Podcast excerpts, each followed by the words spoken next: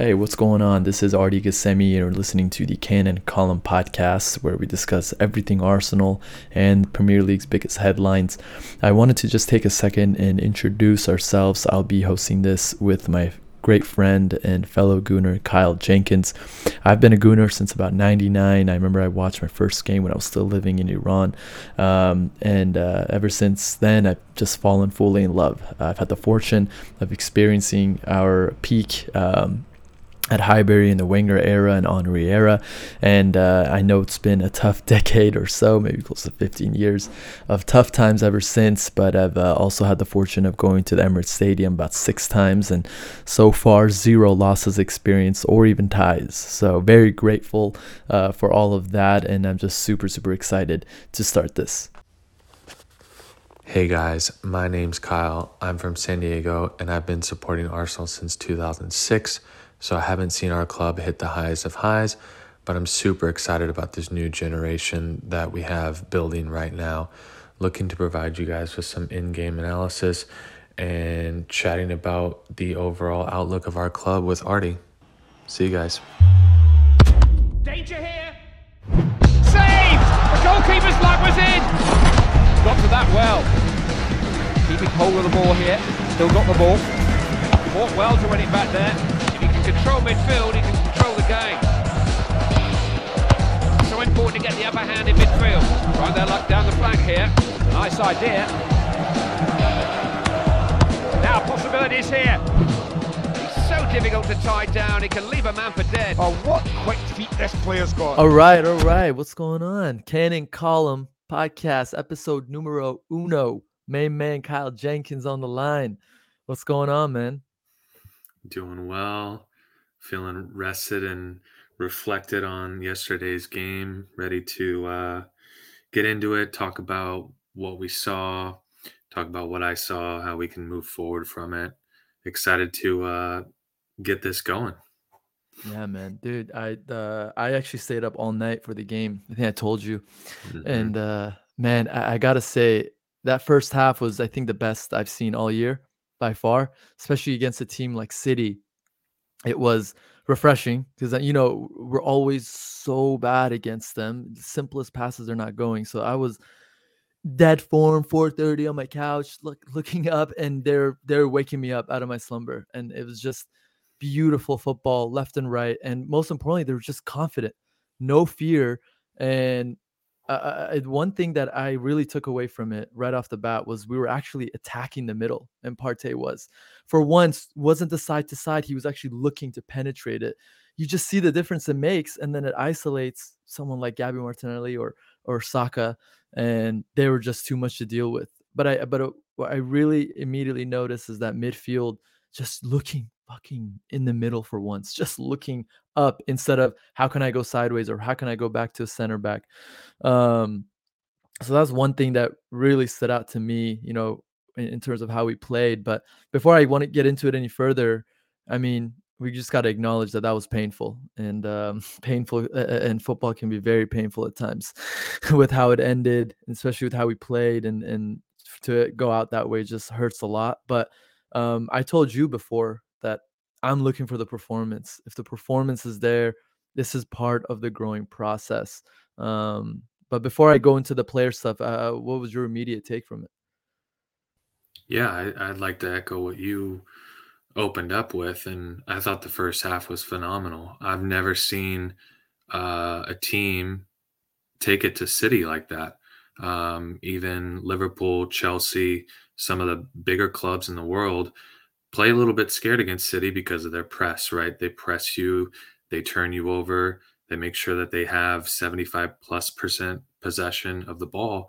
And that just wasn't the case. There was a 10 minute period in the first half where we had them pinned back when uh, the goal actually came. That was that point in time that I'm talking about. We were able to turn over De Bruyne, uh, Ben White, quick pass to the middle, Xhaka, quick pass to Odegaard. Odegaard to Tierney allows the runners to come in. Tierney, a beautiful crossover to Saka, and he just slots it right in. Like you said, we we were able to get it to the center of the park, move it quickly, and that's what we really have to see going forward. And that's what I'm really really excited about. Martinelli looks dangerous every single time he has the ball. man. That run in the 42nd minute where he took on, uh, I think it was Cancelo by Yeah. himself, almost scored. That was impressive. That is what we have been missing when we've been playing Aubameyang and not playing Martinelli. It's just the pace, the confidence, the finishing. That'll come. He's still young, but overall, um, really, really happy with the performance. Obviously, it play, played out a little bit differently than we would have liked. I think it's part of the growing process. Um, another thing that I like to highlight is just the atmosphere at the Emirates this season Mm. has been Yeah. incredible. We, you know, they tied the game up, and I thought the fans really got into it even more. Um, the fans were just electric. Even at the end of the game, we lost. It was a deflating loss, but we were singing, chanting, and that's just a great takeaway. It's becoming a fortress. It's becoming a really hard place to play, Mhm. and that's what you really need. So I was really, really encouraged by that. Yeah, man. And I really wanted to touch upon that fan base that you talked about too and the atmosphere overall. I just think it plays such a big part and it just shows the unity and it shows what Arteta is doing is working, you know. And I think the people who get on the Arteta out train, I mean, quite frankly, it, it- they just don't understand leadership on an organizational level. You know, any organization you're trying to develop it, uh, it he is doing it almost to perfection, and he's so inspiring. And I think for all leaders everywhere on every level they should really look up to him, especially people our age. Uh, he's so inspiring in what he's done um, and and that fan part uh, the atmosphere is a big part of that and that it's just so unified and you heard the it's so it's so funny because at the end immediate were boos right and then after the fans cheered but not for a second did you think that the fans were booing the players the players didn't even think that. They knew it was for the refs and then they immediately changed it and, and they started chanting and they all um, uh, were just clapping for the players and and that was just amazing uh, to see and um, so i was overall you know hurt uh, but you know now looking back on it and thank god we took a few days to do this I, I i'm really inspired um, by what we're doing um, on that level. Uh, before we get into and you mentioned a little bit martinelli i want to touch on that but before we get into that it's it's uh, time for us to to complain a little bit about uh, the refereeing. My god dude. I was just looking over uh, the game again and i guess I I don't know what it was it was probably because it was so early in the goddamn morning but i didn't know the Xhaka foul the ref told the player to get up told Silva to get up and no call and Mhm. that was an obvious and clear error but yet Mhm. odegaard's challenge wasn't an error and i'm just so Mhm. fucking confused as to why is one oh oh not to mention the bernardo one he actually had to go to the tv but for the odegaard one no tv Mhm. and we, I think it's fair to say, regardless of who you who you support, that is so like that's not right because there's no standards for it. There's no Mhm. like detailed information as to why one was checked and why other one wasn't when they're so similar. And especially because the ref was so active in saying get up, which was right because he fucking dove. He dove Mhm. big time. So the shirt pull was irrelevant. That was my thing. Mhm. Shirt pull was irrelevant because he fell by himself. And but yeah, I mean that that's what really stood out to me on the refereeing, um, it- which is frustrating. Uh, but yeah, what do you think on that front? Yeah, I, I want to echo what you said, right? I, I- I think we're all just looking for consistency, right? Yeah, man. Why isn't he going to why isn't he going to the sideline to look at Odegaard's? Maybe it's right, maybe it's wrong, maybe Mm-hmm. it confirms his decision, but at least he's had a second opportunity to look at it and say, okay, yeah, I, my my decision was right. That's okay. That's you know being human, having some humility. I think some of these refs are so caught up in their ego and the bravado of them being in the middle of the pitch. Even look at him on the Martinelli chance uh, where it's a wide open goal. Why is he at the Why is he at the six Oh, yard yeah. box? You as a as a ref should never be that close to try to influence play. And I just think he lost control of the game completely. Yeah, especially because they have a little beeper on when it crosses a wire. You need to get a good view of it. That run Thank was you. so, This even isn't if it was not 2018. intentional. This isn't 2018. We have goal line technology now. You can sit back at the halfway point. I'm not saying that you would ever do that, but like you can be, you know, outside the box and, and trust the technology. I just think he lost the plot completely. After that incident, he just started handing out yellow cards like they were candy on Halloween. I mean, mm. Saka gets a yellow, and then multiple other players get a yellow. I think I read that there were 11 fouls by Arsenal, five yellow cards, one red card, uh, and Rodri commits three fouls, no cards all game. I don't want to sit here and make it all about the refs, right. but it was a little bit over the line in my opinion. I just think and you mentioned this a little earlier, it's just about accountability, I think, with the refs. You know, everyone else is accountable. I think all we want is for everyone to be accountable. And they're just not. And that's why they keep getting away with it. You know, they're reading I was looking at um, a couple of people on Twitter who made some great points about Attwell's performance and it's he's made some atrocious calls throughout the years and but there's nothing happens to them. There's no tier system. That you see these guys in the World Cup, man. Like it's there's just no uh, accountability, and if when there's no accountability, let in refereeing or any position, uh, you start to lose quality, and they don't care what they do. And even him running in the box, I don't think that was intentional or conspiracy was trying to stop him. It's just a wrong move. He probably was trying to see if it went in, but you don't need to do that. And you should be experienced enough to know that, listen, someone's trying to clean up.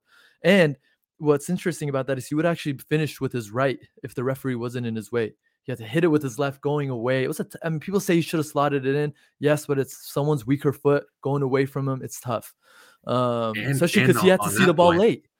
And on that, exactly, he you know it's a split second thing. Everything is fast in the Premier League, right? When you're at the top one percent of sports, everything is so fast. If you lose sight of the ball for even a second, and then your eyes have to get back on the ball, that's just going to be a, a, much tougher chance to finish with your dominant foot, let alone your non dominant foot. So I think it just changes that whole run of play. And then they're able to clear the ball. And then the Gabriel incident happens right after that. Yeah, and we'll get to that in a little bit. I wanted to highlight uh, a few players that stood out to me in that game, and then I'll hand it off. I knew you talk about Martinelli, but um, you can point out a few more. I got to go with uh, Thomas Partey and and first and foremost because I have been extremely hard on him. Thank God we're starting this uh, podcast at this point because some of the things I would have said before would not would not be so kind right now. So I've been very hard on him, but hats off to him. Uh, 48 touches, 15 duels contested, nine of them he won, eight ball recoveries, six take-ons completed. Out of that, he completed five of them, four tackles, one chance created, one interception. That's that's what we want. I mean, that's what we paid for quite frankly. Um, so I, you know, and with him, what stood out to me again, he started looking forward. His touches were great, and that's, but that's a crazy thing, and it's it's funny. It reminds me of FIFA because, you know, video game kind of kind of allows you to see outside of it and how to break just a, game and, and and move forward. And in that game, if you break the line through the midfield, everything opens up. And it's not a surprise. You break a little bit of a line, they have to recover. And it's something that I'm just so happy seeing. So for sure, Partey uh, is one of my guys that stood out. And then um, second, it has to be um, I'm going to combine them actually, Martinelli and Saka. Um, they are just right now uh, intimidating other teams, and and I have not seen any of our players, quite frankly, intimidate anyone for quite some time. So to have uh, two wingers that uh, attracts three to four players at a time. They have a picture. I don't know if you saw it of Saka running on the right, and there's a snapshot kind of from um, the left side of the field. Um, that's like six city players and Saka running in, and they're all kind of like looking at him and trying to focus on him. Um, that's, I mean, for them to be able to do that, it's just going to always provide us channels to attack. It's always going to give us opportunities and chances. People are backing up. You know, he had Cancelo on the run. And I remember um, the commentator said that you know all season it's the first time he's seen Cancelo on his heels, and I think it speaks volumes. And um, yeah, those two were just amazing once again, and I'm just excited to see uh, what they're going to do in the future. Yeah, I, I, those would be uh, two of the ones that I would point out, and I'll just add a little bit more on what I was seeing from Partey. There was a skill that I saw. I think it was in the 25th minute. He, you know, he took someone on in the midfield, and he looked back, and then he looked back forward, and he and he nutmegged someone and I was like, wow, he's confident again. And then after that happened, he's pinging balls left, right on range. You know, it, it you could just see the confidence really starting to build with him and maybe it is coming back from injury every player is a little bit different takes people some some time a little bit more time than others to come back from from injuries and get that fitness so not really sure if that's a part of it but we really really need him to be that uh, Vieira type in the middle of the park if if we want to get to you know top four this season and then uh, just to touch on Saka I, I I think you're just starting to see someone that is just oozing confidence and and really has the talent to go to the top. I think he can be one of the world class wingers in in all of football. Um, for him to be able to shrug off what happened at the Euros and come back this season, and I think elevate his game to a level that we didn't really see last season, just speaks volumes to the type of player and person that he is. Because a lot of people would kind of crumble um, over what happened at the Euros, but he's really used that as fuel to ignite himself this season. So love what I'm seeing out of Saka.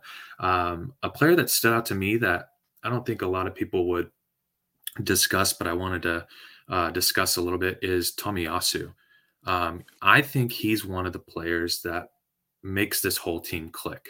Mm-hmm. Uh, for years now, our right back situation has been awful. Something that you know we've talked about at length that has mm-hmm. been a huge huge issue with Bellerin and now that we have Tomiyasu there he put Sterling in his pocket during that game I don't think I remember seeing Sterling attack once get mm-hmm. on the ball once maybe once or twice but uh, having the ability to invert and really turn our defense into offense has been something that's really transformed our team over uh, this year. And hats off to Mikel and Edu for finding someone that, like Tommy, that a lot of pundits really dragged his name through the mud when we signed yeah. him. And I think he's been one of our players of the season going forward. What what what are your thoughts on Tommy? Oh, I absolutely love him. And I think what makes him kind of a, freak in terms of his talent is his heading ability. I mean, you cannot convince Serena there's a better heading right back in the league. I can't think of anyone at least, right? But he makes such a big difference with that because they can't attack really over the top with him because he's always in great position to head that ball. I mean, he heads the ball so much and in the air, he looks so great. But uh, to echo what you said, I mean, he is just so gifted and talented in terms of that inversion of change changing into offense and his decision making. Man, he's so mature and calm. And to be able to do that quite frankly, coming from Serie A and playing for a lower team, a lower half of the table team in Serie A which is known to be extremely slow, to come in the Premier League and not miss a beat, man. I mean, I remember I think he had, I remember I saw his first error, maybe the third game. He didn't look too good. Was a little rusty, and I was like, oh boy, you know, here we go, you know, because what always happens with new players in the PL, especially from uh, uh, Serie A or um, Liga One, is they struggle with the pace. They have they're obviously good in the beginning and then they kind of crash for a little bit and then you hope they come up. But Tommy has not missed a beat. He's just such a professional. He's so mature and and you're spot on, man. We needed a right back that is so solidified and gives Saka confidence. It gives the center backs confidence. Um, it just makes such a good uh, difference for the team. You're spot on. You brought up uh, you made a you made a great point with Gabriel. Let's talk about his cards. Um, you brought a good point that I didn't even think about. Um, and I'm actually going to have a little devil's advocate argument for you because I, I, do believe it was a little bit harsh the situation. But um, yeah, what are your thoughts on on Gabriel? Yeah, so I just wanted to revisit this because I I watched the game obviously, and then I had a chance to think about it and had a chance to um, analyze it a little bit. But um, I thought back to his red card, or you know, he's only had two red cards in his career. He's still a very young player. Love him as a player. I think he is vital to our success this season and going forward. Passionate player, but with passion comes emotion, right? And you really need to walk that fine line when, especially when you're a center back. So, if you remember back to last season against Southampton, and I, went back and watched this he picked up a cheap foul on uh, Che Adams. And then four minutes later, uh, Southampton pings a ball over the top, very similar to what happened with City, pings a ball over the top to Theo Walcott, and Gabriel puts his hands on him and gets a second yellow, very similar to what happened to I think it was Gabriel Jesus. Now, I do think he's a player that can learn from this, but it is somewhat of a of a pattern now where he picks up a cheap yellow card and the opposing team says, "Okay, it's time to ping balls over the top, get him out of position." He's a little bit emotional and I think he's going to commit a foul that is going to affect the rest of the game. Now, I hope Mikel notices what I notice and pulls him aside when he's back at London Colney and says, Hey, this is something that you need to work on. Um, I love you as a player, I love your passion, but this could become, you know, somewhat mm. of an issue. What are your thoughts on that? Do you think we need to pull him aside, take him out of the game? He's still so young. I don't want to say that that you mm. know drastic measures are what we have to take, but um, what are your thoughts on that? Yeah, well, in terms of you know what to do after it, I think you know try to keep him in. He's so vital for what we're doing, and he actually that rough edge he has is that dirty side that we need and we and we have not had historically for the last you know decade or so in our in our team and that's he's made a big difference so i, I will say we gotta Mikel and this and the team and even himself they gotta figure it out uh, to avoid this. You know, luckily it's not happening on the rate of like a Xhaka or something, uh, so nothing to be concerned about. But you're right. You know, he's he's he's got to be careful with that. I totally agree with you in terms of once he has that yellow, you got to just get smart, right? You, you you just have to realize the situation, and um, but and just tone it down. But you know, some players say, and I've heard this that they can't. They only have one speed, especially center backs, right? And and once they get that yellow, they they don't they can't play any different. They're just hoping they don't pick it up and they win their tackles, which to Gabriel's credit, he wins majority of them. So I don't blame him. But I will say one thing about this one in terms of a cheap yellow. This one was completely BS, man. This yellow that he got, Rodri pushed him with, and he hit the ref. But so so that I, I don't think that was should deserve the yellow. But if you notice, this guy uh, kicked the penalty spot before they did it. Uh, and I think the refs see this shit, man. I think he has to be like the refs just they're human, and right? They're if they're you're being annoying, then why would they help you out, right? So I think I think that's what um actually wrote something down here. I think that's what initially um happened. But even before that, so 56 minute, he kicked the spot. That's when they hit the uh, PK. 18th minute, actually. Um, it was a random play in the left side of the box uh, City had it. Bernardo was bringing it out. Gabriel got to it, and I thought he got fouled by Bernardo hard, and he fell, and the ref didn't call it, and and De Bruyne almost had a worldie um, because of that, and he just screamed at the ref. And again, going back to what I just said, I think that just makes a big difference. You just he was annoyed, and then he annoyed the ref, and then he further annoyed the ref 56 minute with kicking the spot. So you're just those kind of actions to go back to what you're saying, he has to just cut those out because they're kind of unnecessary. But again, I think when you look back on it, the lead up to it is unfortunate. But if that ref maybe would have called 18th minute foul, tensions would have been nice. He wouldn't be as big of a dick as he was to the ref towards the end. Um, and and lastly, I do think, and this is just my opinion of it, I do think that red was kind of harsh. I think that second yellow was harsh because I'm just the type of person, if I was a ref, and this is just my philosophy, is you never want to make yourself part of the game. You want the game to go as smooth as possible, right? I just feel that if he had a stern warning to Gabriel at that point, right? And just say, like, I don't know why it's so hard to say, hey, but listen, man, come on. You're on a yellow, dude. Uh, I, I, let's keep this game going. Let's keep it clean. Come on. It was 60 yards away from goal.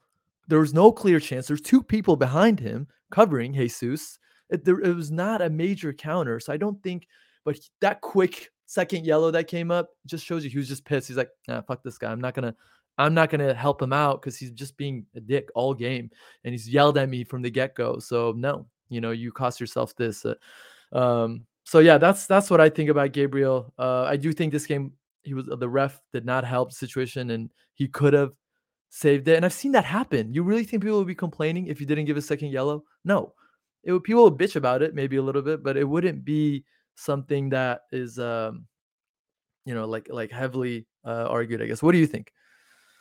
Yeah, that I, I think you bring up a, a, good point there, and I forgot about that little moment that happened in the first half where you know he did get a little annoyed and, and chirped at the ref, and I, I, kind of want to spin that a, a, little bit differently towards the lack of leadership that we have on the pitch and and the lack of a captain, right? That should be the captain's responsibility to go to the ref and say, "Hey, man, you know what happened there?" Maybe a little bit harsher than that, obviously, but hey, what what's going on? Um, I know Laca is our captain right now. Don't really see him as a captain of the future, but um, I really think that's a situation that we have to get out that we have to get sorted out sooner rather than later. And I think it will help in in little situations like that throughout the game where there's that that singular voice on the pitch that can go to the ref, have a human to human conversation, and maybe annoy the ref a little bit less and uh, lessen some of the blow of of these quick instant yellows and then quick instant reds that, quite frankly, seem to uh, follow Arteta teams. Uh, I think we're up to ten reds in the Arteta yeah. era thus far, which is um, a lot. And and I mean, it really cost us last year. Obviously, cost us uh, on Saturday, and it's something mm-hmm. that we need to rein in and and really uh, work on as a team.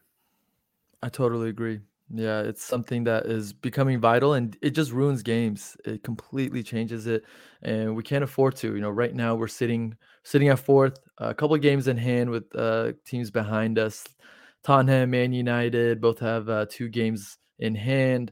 Brighton has a game in hand. Wolves have two games. Leicester have two games. So plenty of time to go. The fourth is good, but to be honest, like I'm not seeing it as a true fourth place because of the games in hand. Though you know the saying goes that you rather have the points than the games in hand. So I'll take it. Uh, sitting at 35 points. Um, what is that? Seven from Liverpool. I mean, not terrible, man, for a growing team to be so young, to be going here, um, to be at this place at, at this point in the season. It's working. You know, that's I think that's the most important thing. It's whatever we're doing is working. We as the as the fans, I think, have a responsibility to. I think we have a responsibility to just keep up with the team and keep up the support with them and do not get too high or do not get too low either um, if we have a loss and it's a bad one we have to learn to chalk it up as just all right it's a bad l but let's move on it's nothing to dive into too deep and say everything is uh, is not working and uh, it's doomsday basically. Um, so I, I think I'm encouraged by that. Uh, I haven't been this excited in a season for the season's finish in, in quite some time.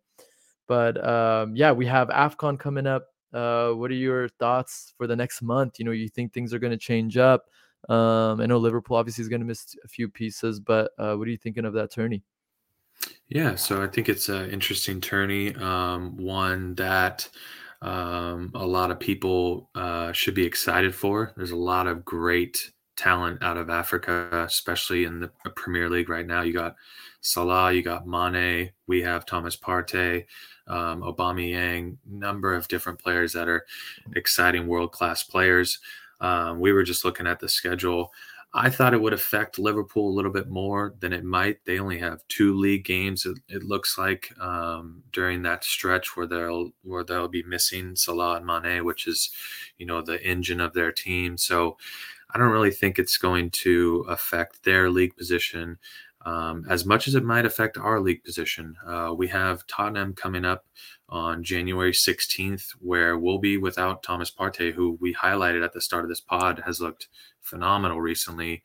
And we're probably going to have to rely on Sambi Lokonga unless we're yeah. going to bring somebody in in the January window, which I know is traditionally very hard to uh, do. You you either have to grossly overpay for someone or get someone on loan, and we know the type of climate that we're working in right now, where teams are strapped for cash. They're really trying to hold on to players. So I, I think that Tottenham game is is going to be incredibly tricky.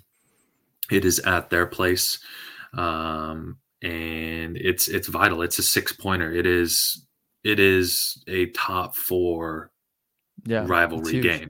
What do you think about Sambi?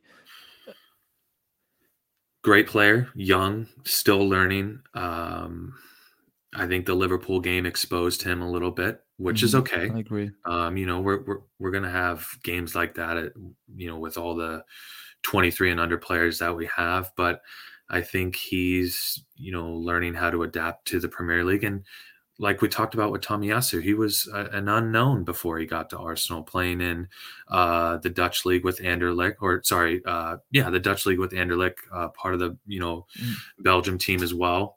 Um, he's a, de- a, developing player and someone that needs minutes and hasn't had minutes recently. So um, I think this will be a good time for him to show what he's learned and and really get some uh, high level Premier League minutes. What what are your thoughts on Sambi? I love him. I think, uh, and the one thing with me, I think is becoming a pattern. I just love people who look to go forward and are trying to make plays, even though you can't all the time. It's just, are you looking for that? And Sambi is one of those. What I do worry though is he hasn't played minutes in a while, and to go into it that game, I don't know what Mikel's going to do. I can't think of anyone else there. Maybe a Maitland Niles. I would like there, especially Tottenham game. He'll get up, but he hasn't played as well, and I know he's actually been injured. I don't know what we're going to do with that position. Honestly, I I wouldn't hate it if we actually played. Uh, God, maybe even try to fit Odegaard back there and play Smith Rowe as a as a number ten. Um, because I just I worry that with Sambi or Niles, you to go into a game that big and you haven't had the minutes, it's gonna affect them, and you don't want to take that kind of risk with a CM position like that. So maybe two informed players, and even if one is not perfectly suited for that role, might be better, especially for Tots. You know, you want to be offensively minded you want to keep them on their heels. Odegaard, if we're in their half of the field and one of the CMs is Odegaard and it's Smith Rowe and Martinelli and Saka and Laca being a false nine, you're going to cause headaches with that. Um, you're taking the risk on defensive side, but with Sambi, I'm not really thinking he's too much of a stopper to begin with. So uh, I my my gut is telling me Mikel is going to play um, Odegaard back there, but if Sambi plays, I think he has the potential to uh, make some important key passes. All right. Looking at the next games now, you know, we have Nottingham Forest FA Cup on January 9th. Liverpool is a big one of the semifinal on January 13th, and we won't be back until 16th. So um, I think that players will get rotated a little bit. And what I love also right now with that rotation is we're now getting competitive. So these guys are working to get in on the starting 11. So that should really strengthen our cup um, uh, match day squads as well. You know, Pepe's trying to get back in, Holding is trying to find a place in, Leno, just like any other backup goalkeeper, is trying to get his place back. So I, I like that a lot, you know, and it's just going to make those teams stronger. They're going to be fighting hard. Uh, Nottingham Forest, obviously not worried at all. Liverpool, we'll see what team they put out. Hopefully, Klopp rotates them. Uh, obviously, they'll be missing their key pieces, so I think they'll be rotated no matter what. But uh, what are your thoughts about the uh, next two games before the big one? Yeah, uh, I I think uh, you know the Carabao Cup is always a place to experiment a little. You know, you get a little mixture of uh, some young players and some senior players, um, and then FA Cup against Nottingham Forest. I think uh, we should just go with a lot of the young players. Obviously, that's a mixture of our of our first team and our second team. I'd love to see a little bit more Patino um, in that game against Nottingham Forest. Mm-hmm. Um, but I think uh, both are winnable. Uh, you mentioned that Salah and Mane will be out for Liverpool, which you know puts a little sting in their attack. And I think winning a trophy this year, on top of potentially getting top four, is something that Arteta has uh, circled to start the season. And I really think we should be going all out for the Carabao Cup, since we are in the semi-final stages right now. Um, I'd love to win an FA Cup as well, but that's a little bit uh, further down the road. So um, let's put all our resources into the Carabao Cup and, and see what happens. That's been a competition that City has owned for the last eight to nine years now, and I, would love to you know win another one of those um, pretty soon here. So excited for them. Excited to see you know, a different team, a different look, and uh, just continue moving forward. Yeah, man, I totally agree. Let's see what happens with that cup. And uh yeah, I think I think this is great for episode episode 1.